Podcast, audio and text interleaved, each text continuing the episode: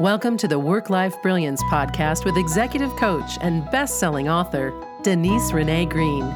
Denise fills each episode with humor, compassion, knowledge, and pragmatism to help you transform your life. Listen in and learn how you can tame your brain, lower your stress, and become the person you were born to be. So I have Veronica here with me, and I really want to thank you for being so courageous to take this coaching conversation that we're about to have. And this is our first official coaching conversation. I know we've uh, been in contact with each other before. We'll talk a little bit about that. Um, but this takes a little bit of courage to have your coaching conversation recorded and shared. But you had a topic that so many people struggle with and can relate to that um, I thank you for generously sharing this with the world. So how are you? Tell us a little bit about yourself. Um, I'm doing well. I'm a mom, first and foremost, I think. Not I think, but I am. I have a sixteen-year-old boy and an eighteen-year-old girl um, who's headed off to college in the fall. I'm married. I've been an engineer for twenty-three years now, performing different cap- capacities in that field. I've done design work. I design um, mechanical and plumbing systems for commercial buildings. And I've done some of that. I've been a project manager for those same systems. Um, I've spent some time in pharmaceutical companies, helping them expand their plants and um, processes.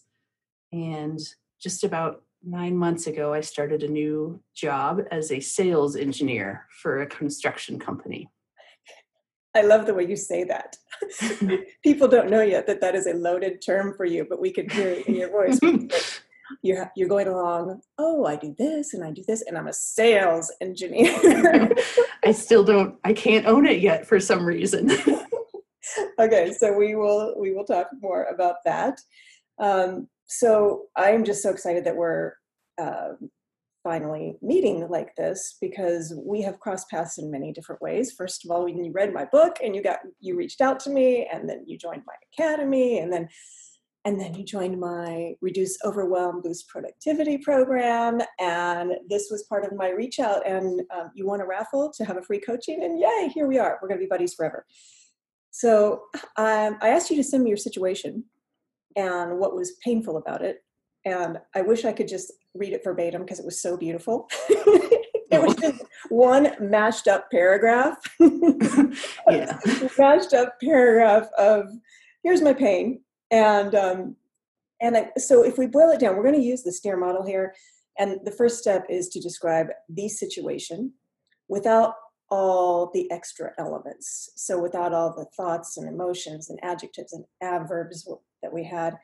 So I was trying to boil it down. And one of the things I came up with was you went um, from taking three months off to transitioning into a new role that you're nine months into. And the title is sales engineer. Would you, would you say that is the situation? Yes. Yes. The pause was temptation, or what was, what was the? Uh, well, I'm fine with half of the title. It's one half of the title that's the struggle. But the situation. Yes. Is that, that the situation is, is yes. That is the fact. Yes, I left my last job because I I knew that that wasn't what I wanted to do, but I couldn't figure out what I wanted to do. So I took some time. And this is what the path I took. Was it the path you wanted to take, or you took um, it for another reason? It wasn't a, now that I'm scared of it, it wasn't a scary path. It was a very comfortable path. Um, it's a financially stable path. It's, um, there's a lot of easy and comfortable things about it. I'm working with people that I know well and have known for a very long time. Um, so yes, that's the situation. Okay. So the situation is you took a job with nice people that you know that makes you a good income. Yes. Okay. So those are the facts.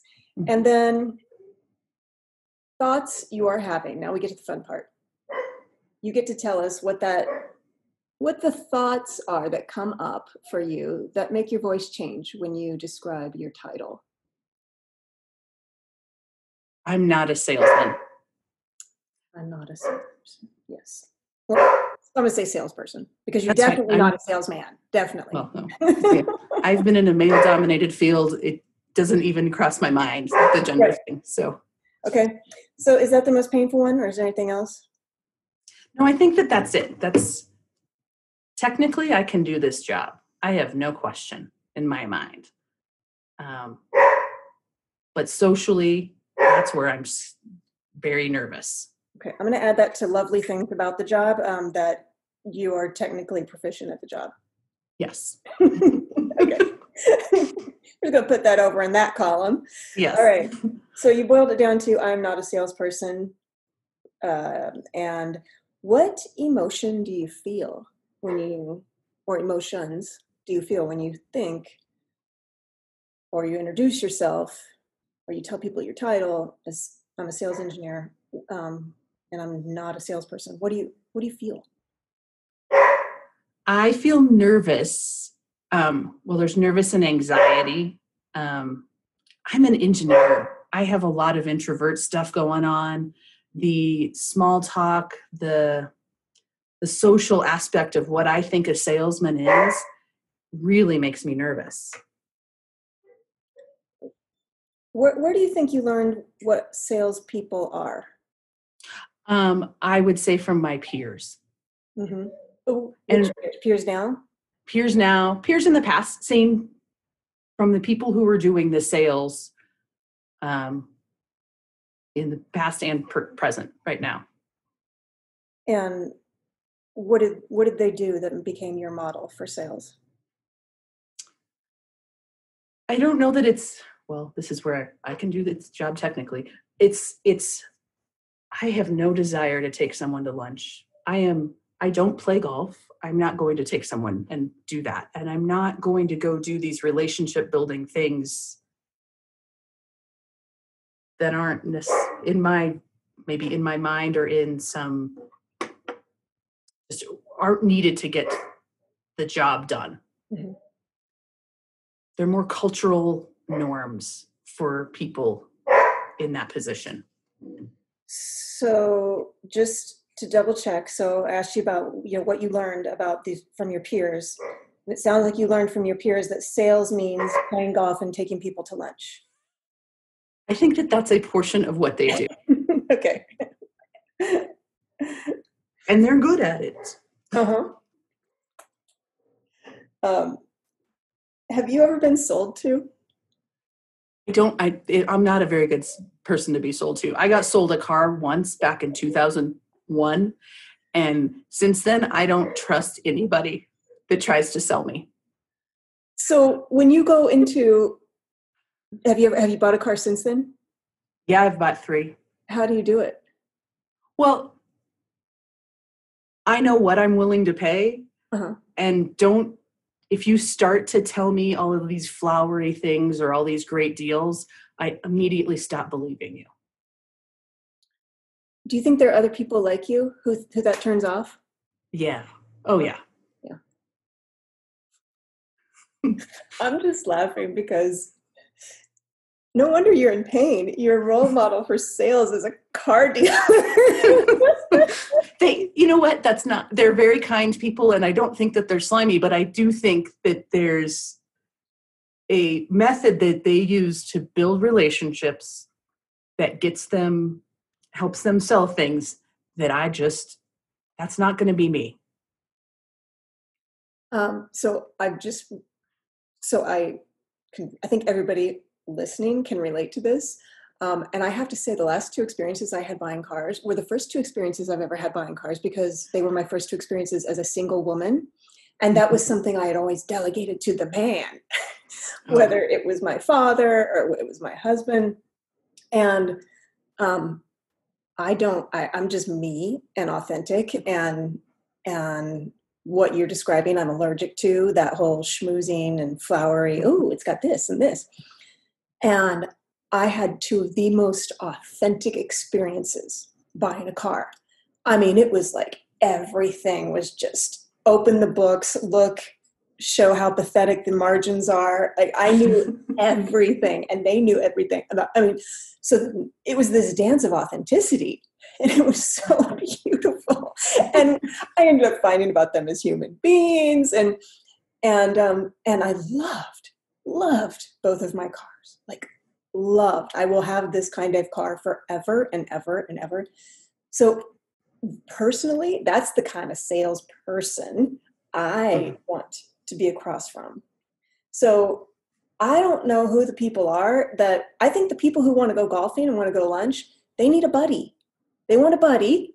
Mm-hmm. And what a buddy looks like to them is that perhaps, but lots of us want buddies. What, by, and by that, I mean, we want a human connection of and whatever, to whatever capacity we can deal with. Mm-hmm. So I, maybe they're having authentic conversations out on the golf course. I don't know. Um, I, but I doubt they're talking a lot of business. Uh, so you're not going to be the person to go play golf. That's okay. Yeah. I, I still struggle with that. That's okay. Ah, well, okay. So is there a policy in your company? No, no. You just have this, this unwritten plaque on your wall that says a salesperson does. Yes. Yes. So who in your life have you ever bought something from and been so glad that you bought that thing?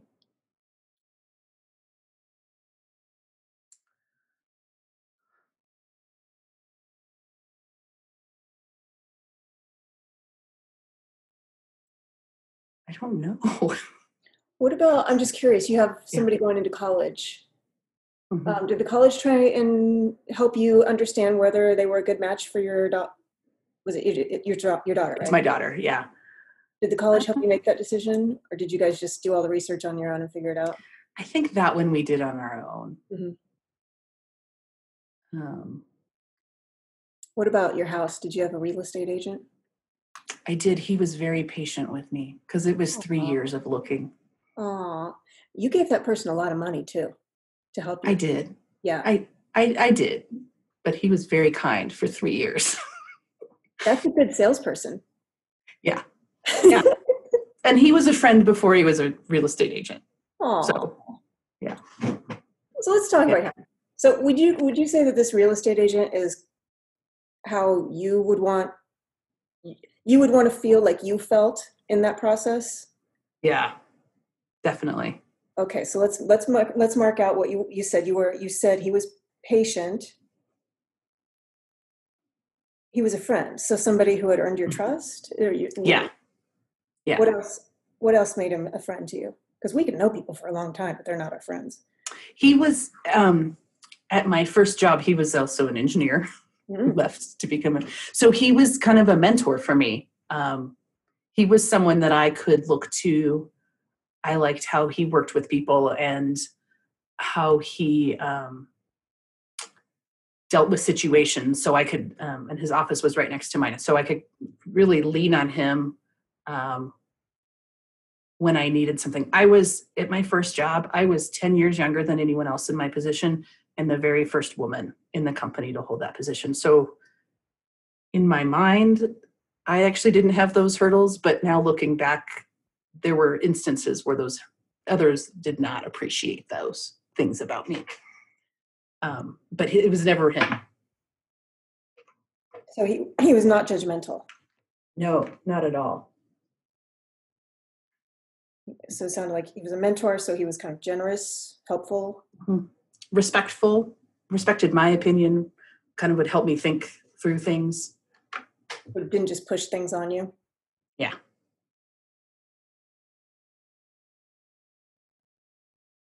Uh, what else about the, anything else about the mentorship? I'm guessing mentorship meant good, like good listener. Really good listener. Yeah. He was just really like thoughtful and methodical on how he did things. So I could just really, I trusted his judgment and also um, could understand and relate to his thought process. very important for an engineer. Yeah. Right? For you to trust yes. their thought process versus yeah. like, oh, I trust your gut instincts. No, that's not going to work for you. No, that actually doesn't work at all. That would be the opposite of working. My spidey sense you're gonna, says you're going to like this house. You'd be like, no, I don't like you. No. I've already decided I don't, don't like the house. Yeah. I mean, okay. I made a list three years earlier of what I wanted, and the house we live in was that list that I had given him three years earlier. Nice. Yeah. So you were clear, and he knew. He knew what you wanted. Yeah. And he wasn't going to try and push something that you didn't want on you. Nope. Okay, I'm going to read through this list. Okay. And you tell me, not just him, but is this what you would like in a salesperson? And let's think about your job. Like, if, if your, your customers, mm-hmm. think about, are there customers in the world who would like, and I'm just going to go through the list of what you just said, who would like someone who's patient, who they can trust, who thinks like an engineer, who's not judgmental, who's respectful, who listens well, who's thoughtful and methodical. Yeah. Yeah. Definitely. Who's not going to push something on them because of their impatience, but who is going to listen and figure out what they need. And if there are gaps in their thinking, is probably going to ask good questions to get the whole picture, because mm-hmm. you don't, you know, you can't solve an engineering problem. This is, this is the one place where you can be perfect, perfect is in engineering. Like I, you know, other, other places, writing, uh, coaching, whatever, it's, there is no perfectionism. Well, but this isn't like rocket science engineering. So it doesn't even have to be that perfect, which is okay. why I like it. So there's some creativity yeah. allowed here. Yeah. So you can bring some creativity to it. Mm-hmm. Uh, like, was your house perfect when you moved in, or did you have to like paint some things or? No, actually I looked at it with a realtor, and he's, and I said, I don't like it. And he said, let's bring your husband back. Cause I needed to paint everything. Mm-hmm. And we replaced, had to replace all the flooring. Um, not right away, but it just wasn't what I was looking for. And, but he knew it was. And so he brought Jim back with me to make sure that, because because he knew it was the right one. Mm. Okay. So you also want somebody who can push up against you. When you mm-hmm. when you find the right solution for them and they're not seeing it, mm-hmm. you can help them calibrate and say, this isn't me making this up. This is based on what you've told me. Yeah. Look at what, so, you know, let's assume we're not going to find a perfect response. We're not going to find the perfect answer for you. Let's weigh the pros and cons here. Like mm-hmm. some paint cans and some flooring. Yeah. Okay. So I'm meeting your logical needs, I can tell. Yes. We still have the emotional attachment yes. to that word. Uh, so when I asked you what you feel, you said nervous, anxious. I bet there's more. Any other things that come up when you hear the word sales engineer when you're described or introduced?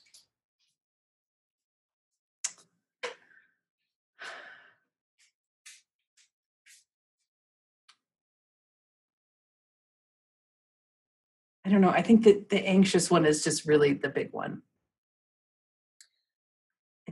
Yeah, I just, it's the like the social anxiety along with, I don't know what I'm doing, or I don't know how to do what I think a salesperson should do. So it's less, Scared. It sounds like it's less about the purpose of the job and more about what you think the job is going to require of you socially that causes the anxiety. Yes. Okay, so But we've we've already established that there is no company rule that says you have to play golf with people, correct? Or take them to lunch. Or yeah. or take them to lunch. Yes. Um, so do you ever go to, I'm just wondering, do you ever go to lunch? I do. Um, I do. It takes me a long time to connect with someone and feel comfortable. Mm-hmm. Um, and then I'm fine once that happens. Um But I don't take clients to lunch. Just, I don't call them up and say, hey, let's go to lunch. Yeah. What does long time mean to you when you say it takes a long time to build trust? Um, it looks I mean, it, it can take a month, like for a coworker, it takes a good month for me to feel comfortable. Mm-hmm. So someone I'm seeing five days a week, eight hours a day, um, it's a good month of small, short conversations before I can initiate, a, you know, I don't know that it has to be meaningful, but it, you know, a much longer conversation. It would mm-hmm. take a month before I'd feel comfortable going to lunch with a com- coworker. I would still do it beforehand, but I wouldn't, I would feel pretty nervous about it. What, so I know different people have different uh, horizon lines when it comes to how long it takes for trust. Um, what is it you think you need in order to feel like you can trust somebody?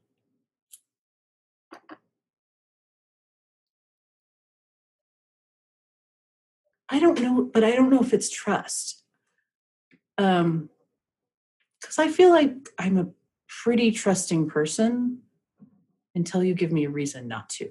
And it can be really small reason not to, to start for me to start backing off. But I feel like I start from a position.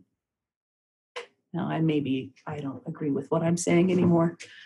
Um, no, I think I think I, I think we're onto something here. There's a difference between trust and comfort. Mm-hmm. And you've also used the word introvert. Mm-hmm. So for introverts, two of the scariest words in the human language are uh, networking oh, and sales. Yes. Do you know why they have alcohol at engineering events with networking? Because we can't. Yes. So I never use the word networking other than how we're doing it here, making ourselves laugh. Laugh. Um, and I have this. I have this too. I I'm kind of on the ambiversion part of the introvert extrovert scale. But if um, if I don't go into a party with the right mindset, mm-hmm. I can freak out. And uh, when I got divorced, I made a point of you know not going and standing in a corner in places, but forcing myself to go up to people. And I'm going to, I'm going to actually start getting into a little bit of tools here, but the only reason I'm going to this this fast is because you need a different way of being able to see this, because the model you have for chit chat lunches is freaking you out. Yes. When I can tell you have the ability to build connection with people. Like you are just beaming with this ability to build connection with people. But there's something in your mind about what that looks like from a smarmy surface point of view that just doesn't feel good.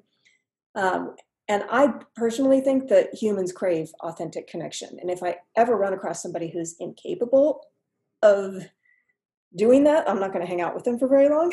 mm-hmm. um, But I find I, I can't even remember, remember the last time that that happened to me, because humans crave authentic contact. We need it. Our vagus nerve, the nerve that regulates our fight-flight system, only gets developed through safe connections with other people. So when we don't have that, and people who are traumatized in a household where they didn't have a safe environment have a very hard time connecting. And I try to remember that when I come up to people who are just really brusque or, um, you know, say things that push people away, uh, is that they, they don't have a developed vagus nerve. So I think it is a gift when we can be authentic and real. And sometimes that means like, I don't even know what to do at a networking session, you know, saying something like that.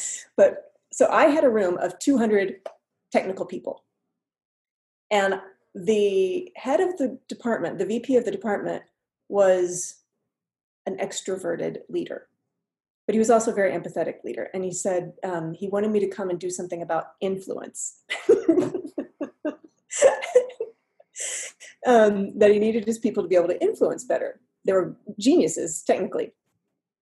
And I had them do this, I'm going to put it in air quotes, networking exercise, where they had to write down three things that they have, that they possess, that they like sharing with other people. Some kind of knowledge or a recent book they read or a skill they have that they just love sharing with the world. maybe they're really handy, and if you ever have a broken fence, whatever. It could be random. It could be nothing to do with work. Uh, and then they had to come up with three things they're looking for from people. And again, it might be work-related. It might be, I need a nanny. I'm looking for a college for my kid. You know, anything. And they would go up to each other and they would read from their list. And the, conver- the, the the noise in the room went from dead silence to, like, their ceilings were shaking. I mean, they, there was so much energy in the room of just being able to share. And there wasn't always a match, because, like, not everybody needs their fence fixed or, or uh, their car worked on or something like that. But a lot of people found these weird connections, like, oh, my sister needs that. Or, oh, I know somebody who who's looking at that school. Or so they found all these connections. But the main thing was to go in with this sense of giving and receiving. Oh. I like it, because I, I think why part of why I feel good about my technical stuff is that I know what to talk about. Yeah. But it's hard to make a connection with people on that, with those things. Because mm-hmm. there's only so long you can talk about toilets. So, and plumbing and that kind of stuff. So, so important. Um, yes. um, so are you, is this something that you use, like, just any time you meet someone, or you're trying to so act? You can use this spirit of, of giving and receiving anytime you meet with this person. Okay. Here's where I think you're having some pain. I think you feel like you have to initiate. So because you said, I don't know what to talk about. Like, I have to come up with the subject. Do you feel that way? A little bit. What if you, here's another exercise that I do, and this one is, holy cow, it's so good. So um, I have a list of questions, and I have people just pick an open-ended question to ask of somebody. Mm-hmm. Could be, I mean, be, how's your day going? I don't, you know, it's just, what have you been up to this weekend? What have you been up to? So for, how's your week going? Something like that. And then you listen. And you might even ask a follow-up question. Oh, say more about that. And here's here's the trick. I have people only listen and ask questions until you hear something you have in common. Okay. And it could be anything. I mean, anything that you can have in common. So, you know, let's say somebody brings up that they had to take their cat to the vet, and you hate cats. Okay, you're just going to keep asking more questions. You know, you're not going to say, oh, I have a dog. Yeah. You're not going to say that, because now you have emphasized a difference. Uh, it could be, oh, I used to have a cat, and she passed away, and then we decided to adopt this dog, and my dog has actually has cat-like tendencies. So, you know, what we're, what we're doing is creating that necessary ingredient for trust, and that is commonality. So the brain is constantly scanning for threat. And one of the ways it does that is through sight. So we immediately pick up any differences we have in people. Gender, age, color of skin, shape of eye, uh, what they're wearing. And we're doing this so fast that it is, for the most part, non-conscious. We're making these decisions non-consciously. Can I trust you or not? And then the person opens their mouth, and we may have, like, assessed, okay, you're cool. Your brain has said, you're cool. You're in my tribe. But then they open their mouth and they say something, whether it's a political party or whatever, they say something. And then, uh-oh, no, you're different than me. So we're scanning for that all the time. Mm-hmm. And what you're doing with this question and sharing is you're giving them this gift of reciprocity, that uh, similarity. And it can really be as silly as, we both have dogs. And we both like dogs, or we both are parents. Um, we can always find something we have in common with somebody. And we both like sunny days. We both like being outside, whatever it is. Um, and then we start, that vagus nerve starts to feel comfortable. we start to get out of the stress mode, uh, you're getting stressed for a couple of reasons. One, this identity, uh, this feeling fraudulent that I'm not really a salesperson because salespeople do this thing. Uh, hopefully, unless they change your title, we can just get you to reinvent what salesperson means with that list, which I'm going to send you if you have, if you haven't already jotted it down, that list of what a salesperson really needs to be. Uh-huh. Um, and then you're just going to come up with some good questions to ask the next time you are about to go into a conversation. Okay. And it can be as simple as, so tell me about yourself, which isn't even really a question. It's a command, but it works really well. Right. So open. When was the last time somebody said to you, so tell me about yourself? Except for me today.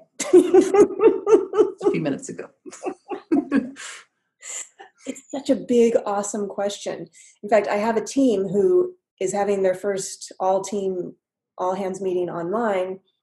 And I'm going to actually number the questions and have the person who's on the receiving side tell the asker, ask me question number three. We're just going to cut to the chase and go directly, because we don't have a lot of time, go directly to the question that they really, really want people to ask them. It's because they, they have an answer to it, and it's an interesting answer, and they want people to know about them. They want people to know who they are. So since we can't say to the person that we're just meeting in this whatever interaction you're having, which question do you want me to ask you? That would be a little awkward. Um, we just ask open-ended, broad, open-ended questions. Like, what else? Oh, that's fascinating. Say more about that. Uh, you went to camp there too? So did I. Uh, and then, boom, kismet, relationship, trust. Yeah. Yeah, I guess I feel like I just, I feel like I had one of those interactions over the phone. I don't remember if it was, I think it was last Friday. Um, and it was good. Both grown up here. You know, it was a good conversation that probably we wouldn't have had face to face, but it was a good, and it built it built that link that then when I met him for the first time face to face today, it was there and it was much more comfortable. Awesome. Okay, so you've tapped into something that a lot of people took a long time to learn, and that is that the visual input is so overwhelming and distracting for us as human beings. Mm-hmm. We get about eighty percent of our information from our eyes. It's it's overwhelming. So my first experience of a coach was um, she was on the phone. And I felt like she was sitting right beside me. And I felt so free. So the more you can do that, it sounds like that's going to be helpful for you. Mm-hmm. Um, and whether they know it or not, it's going to be helpful for them. Oh, let's just have a chat. Let's just have a phone chat. Yeah. That's true. I rely on email a lot, mm-hmm. and I need, to, and I think that that's maybe a good way to stop that. Yeah. Pick up the phone, hear a voice. Yeah. You'll hear the dog barking in the background. You can ask about it. Yes. Kids running around right You'll now. Hear the kids. Everyone's at home. Yeah. I think that's going to be really good for you. Yeah, I think so too. Some people I never even meet face to face. Just mm-hmm. in the nature of what we do, but um, but I that's a good that's a really good thing for me to start with. I have some super duper close friends that I have never met, and I've I've seen their face, but I've never actually. Um, I've my book designer in Spain. We're now like buddies. Oh, my yeah. um, my technology person in Pakistan. We're like bosom buddies. I've, and I've only, I don't even think I've heard their voice. Wow. But I just feel like we're friends. I mean, I, we are friends, uh, like dear friends. So yeah, you can, you can totally do this. We have to just um, deal with this attachment, this negative attachment that you have. Um, and I get it. I get it. I, you know, if I don't sell, then I don't fulfill my mission in this life, which is to help as many people as I can. I can help a lot of people, but if I don't earn a living from doing it, then I can't help them. I have to, I have to go and work for a company where I'm helping fewer people. So it's, you know, now I have to feel, figure out the mechanics of it. Mm-hmm. Uh, you know, so that's, but I'm over, I'm over the, you know, snake oil part of it. um, so what will it take for you to redefine and take, take ownership, just remodel this word sales engineer for yourself? And why is it called sales engineer? Why don't you, why aren't you like called customer happiness engineer? um, well, I'm doing two, two different, I have two different roles.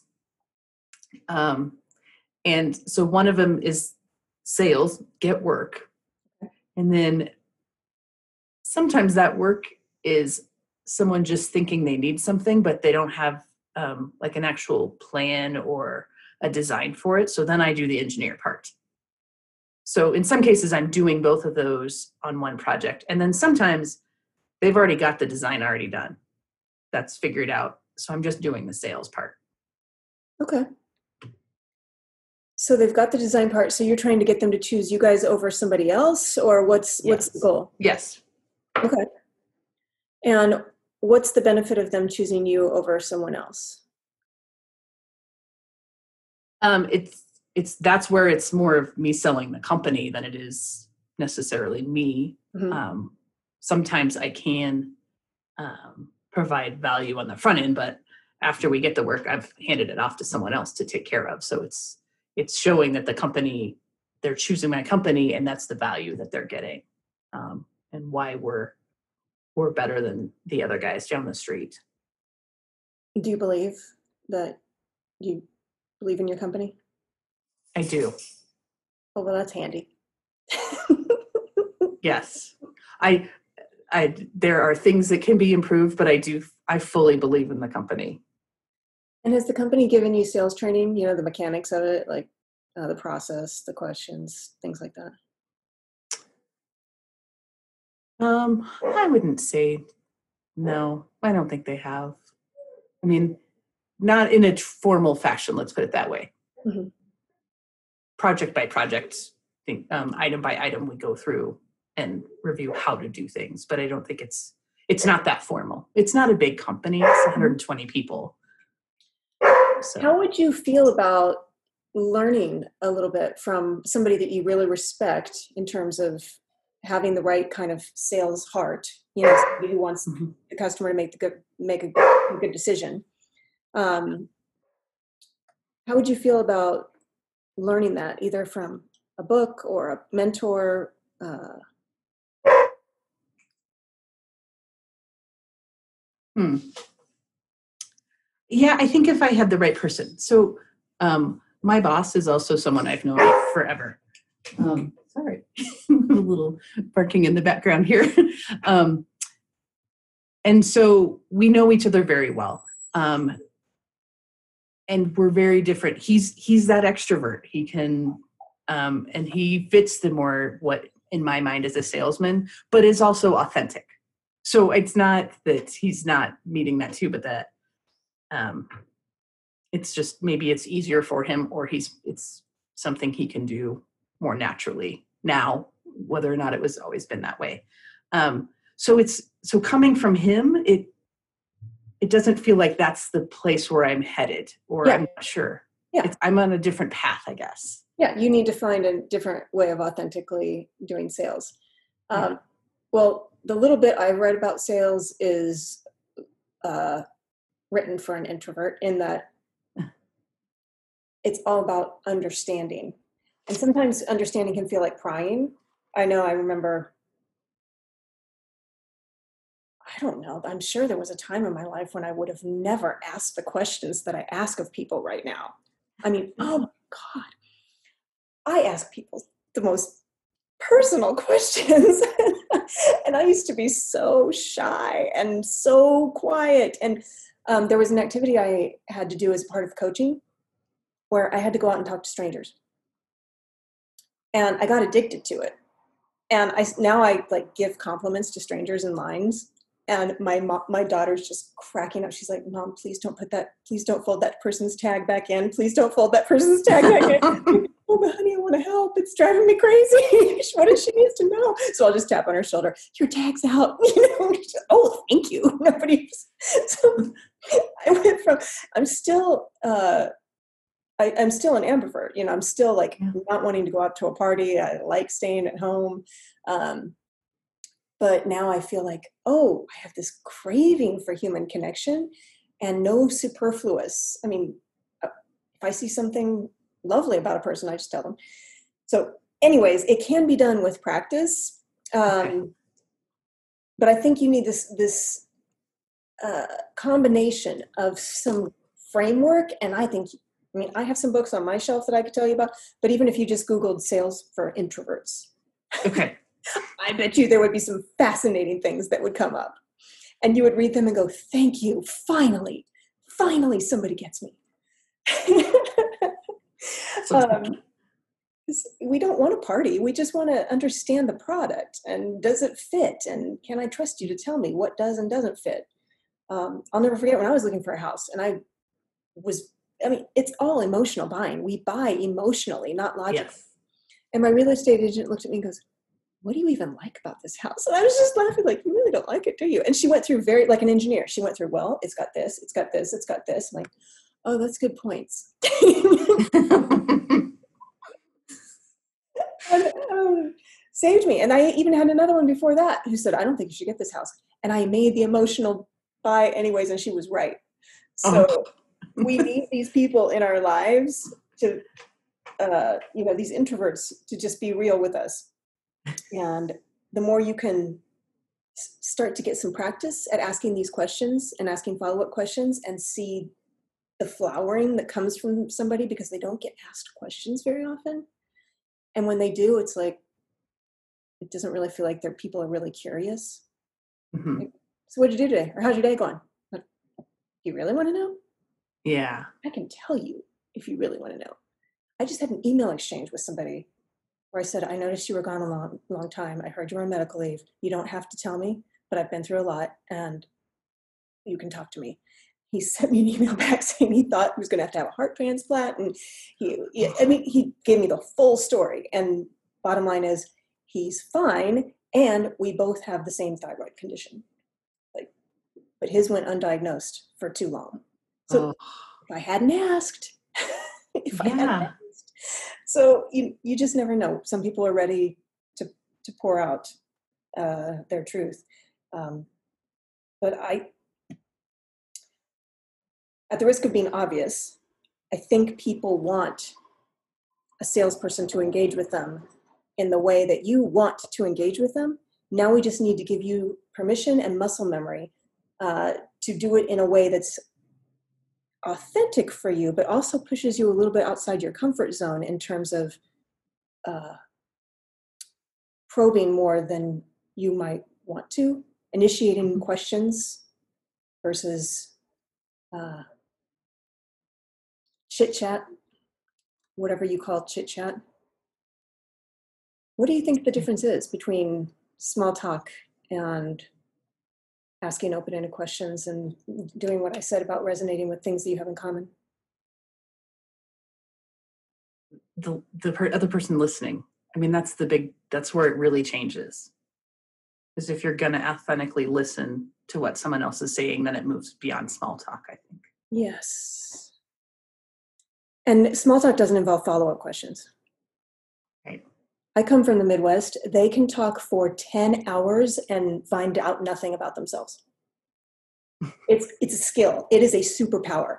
They can talk about Josie down the street and Aunt Mary and cousin Ethel, who is three times once removed. And she's like, what are we even talking about? And I can't take it. I can't take it. That for me would be torture. I don't want a salesperson like that. no, no, that sounds awful. And in certain social settings, that is appropriate. I don't think in the settings you're in, people want no. that from you.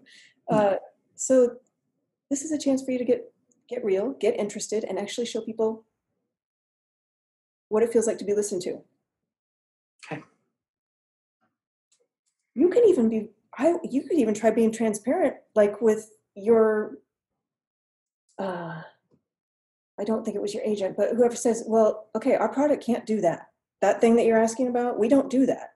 But that feel, where is that on your list of concerns, on your list of priorities? You know, what if you just mm-hmm. engage with them honestly about that? Um, like, I'm sure that agent uh, saw lots of houses that weren't right for you. Mm-hmm. Was willing to point out, yeah, you're right. This is on your must not have list. We got to skip this one. If he tried to push on you, woo. Yeah. That would not have worked. Yeah. And they're going to find out at some point. So you just run one and then, ooh, they trust you even more. Yeah. So one of some of the best salespeople I have known had no sales training and were physicists. And they knocked sales out of the park because they just went and hung out as scientists and people. And their customers knew that they knew their stuff and that they were not going to be able to be physically able to sell them something that was not going to work. Yeah. It would bother them so much as a salesperson to know that person is using something inappropriately or that's not going to be fit for them, that they couldn't do it. Just a yeah. little bit. Yes. And physicists are incredibly uh, curious, right? It's all about the big mm-hmm. questions. So they bring that natural curiosity to it. I have a feeling you, with your analytical mind, are going to love asking questions. Like, I want to figure out what this looks like. Yeah. What does this project look like in your mind? What does success look like? Where are the problems? Where, and then let's prioritize. What, you know, what are the fail points? Uh, what are the nice to haves? I can, like, you're, you sound like you're like, yeah, I am, I am curious about that stuff. Yeah. That's what wakes me up at night sometimes, trying to figure it out. Okay, so we're going to add that to the list. Curious. We've got curious, patient, uh, trustworthy and trusting, engineer, non-judgmental, respectful, good listener, thoughtful, methodical. Yeah, that's our list. Um, I'm going to say, I'm going to add warm, because you've got warmth. And I think, I'm guessing, that person you described by how you were the mentor? Yeah. Who's warm? Definitely. Yes. Definitely is. I mean, not everybody needs a warm salesperson, but I think most of us do. Mm-hmm. Like, who cares about the outcome and cares about you as a person, not just as a paycheck? Yeah. Yeah. I like that. So what if you could call yourself something else, what would it be? Hmm.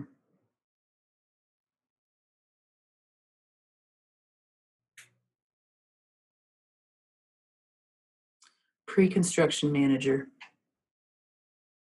Yeah. Yeah. Okay. So you, what do you think about starting to just call yourself that? Yeah. I think the only challenge is, is I know the difference, or I know what it means, but not necessarily everybody else. Well, heck, I didn't know what sales engineer meant. That's a, that's weird for me. Like, how do you engineer, how do you, how do you engineer sales? Are you selling? I'm telling engineers. It's like, and in your mind, it was like social engineer. That's what it was sounding like in your yes, mind. Yes, yes. Which, that's an oxymoron. Yes, and maybe that was their whole hang-up. Party engineer. I'm sure there are. I'm sure there, there are. are. Yes, I know. There are all kinds of engineers. I'm shocked when I came into the corporate world and saw how crazy financial people can be. Oh, goodness. Okay. Um, place just ran out of wine, I'm being told. So, um, but, but yes, you had this at, at, the, at these two things butting heads in your mind. Yes. Um, okay. So feel free to tell yourself whatever you want. Yeah. Uh, until you can redefine in your head and disconnect the word sales and social. Okay. And equate sales with curiosity, patience, trust, uh, non-judgmental, respectful, listening, thoughtful, methodical. You have this person in mind, and you might want to think about other people. If you can find this real estate agent, um, these are the people we feel good about buying from. The world needs salespeople like this who are patient and curious and want to make sure that you feel good during the sale and after.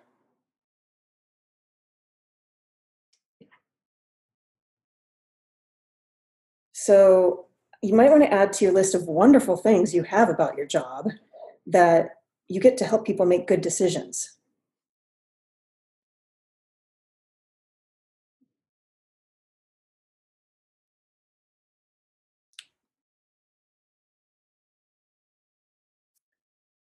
So I would love for you, and if you come up with something that you want to do on your own, um, let me know. But a little homework assignment for you is to come up with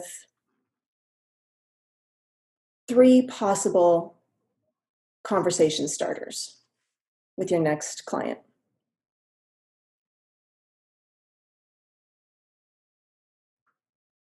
And I, you said something that it's it's like prying, and I know that that's my stumbling block. So I'm just going to have to get over it until it's not uncomfortable anymore. Exactly. So baby steps. That's why these questions are baby steps. And then you will start to see what happens when you ask a question and you genuinely listen. So that is so rare in the world that people pay for it. People pay to be listened to by therapists, by coaches.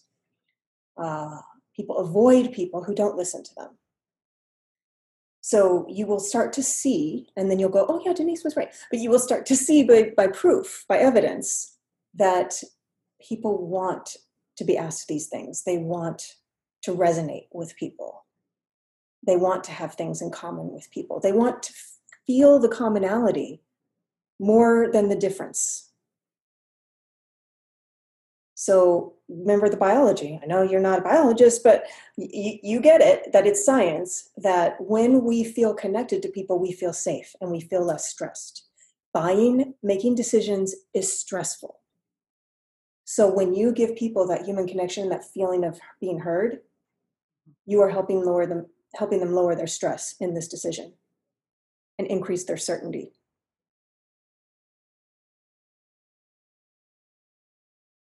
You might also add to that list things that you'd be willing to share that would make you vulnerable about this whole process.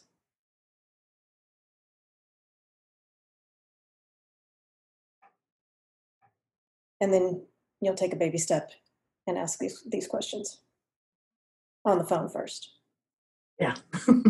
Well, I don't see many people right now, so. Yeah, that's perfect. Yes. But not on email. You're, you're going to. I'm going to pick up the phone. You can have a very authentic conversation on email. It's just, it doesn't flow as fast. Yeah. It's not, it's not a con, it's, it's not a back and forth conversation. It's a very slow, it's very, a, very slow tennis match. Yes. Yes. All right. So you're going to pick up the phone. So that's the uncomfortable stuff. Not, not what you thought. It's not going to be the social golfing crud that you thought was going to be uncomfortable. It's just that little, little tiny effort of picking up the phone, asking a question, and then whew, I did it. Celebrate. Yes. And I and and oddly, I think it's easier for me because I usually I was in an office, and now right now I'm at home um, because I don't have to be there. Um, but it's easier to talk on the phone because I don't have all of those inter- other interactions that I would normally have. So I'm not as drained, if that makes sense. Yeah. I can certainly focus on that until it becomes more comfortable. Yeah. I'm just you're making me aware of how we use our eyes so much more than our ears. And when we just close our eyes and focus on what we hear, oh, we can hear so much. And you'll start to notice people's voice change when they trust you, mm-hmm. or when they feel a connection to you, or when they feel calm. All right. Well, anything else you want to ask me or share before we? Before we no, start? I think that these are great, tangible things for me to do. And that's what I needed. Thank you, my friend, for listening to this podcast. And I hope you noticed that Veronica feels better, even though her situation is still the same. Situations are not what makes us stuck. They're not what makes us feel bad. It's our thoughts that make us feel bad. So we just changed the way she's looking at this. And now you can see that she has ways of managing this so that she actually doesn't just do her job well, but actually enjoys her job. And if you enjoy this podcast, I would love if you would give me a review and a rating, and tell me how you're using the podcast to make yourself feel better so you can do better and have better results in your life. And if you would like more resources, please visit work dash life brilliance dot com and see what we have to offer and join our community. All right, take care, my friend. Thanks for listening to Work Life Brilliance. If you want to be coached by Denise, join her in the Work Life Brilliance Academy, where wholehearted humans are becoming the best version of themselves. Accepting applications now at W L B Academy dot com.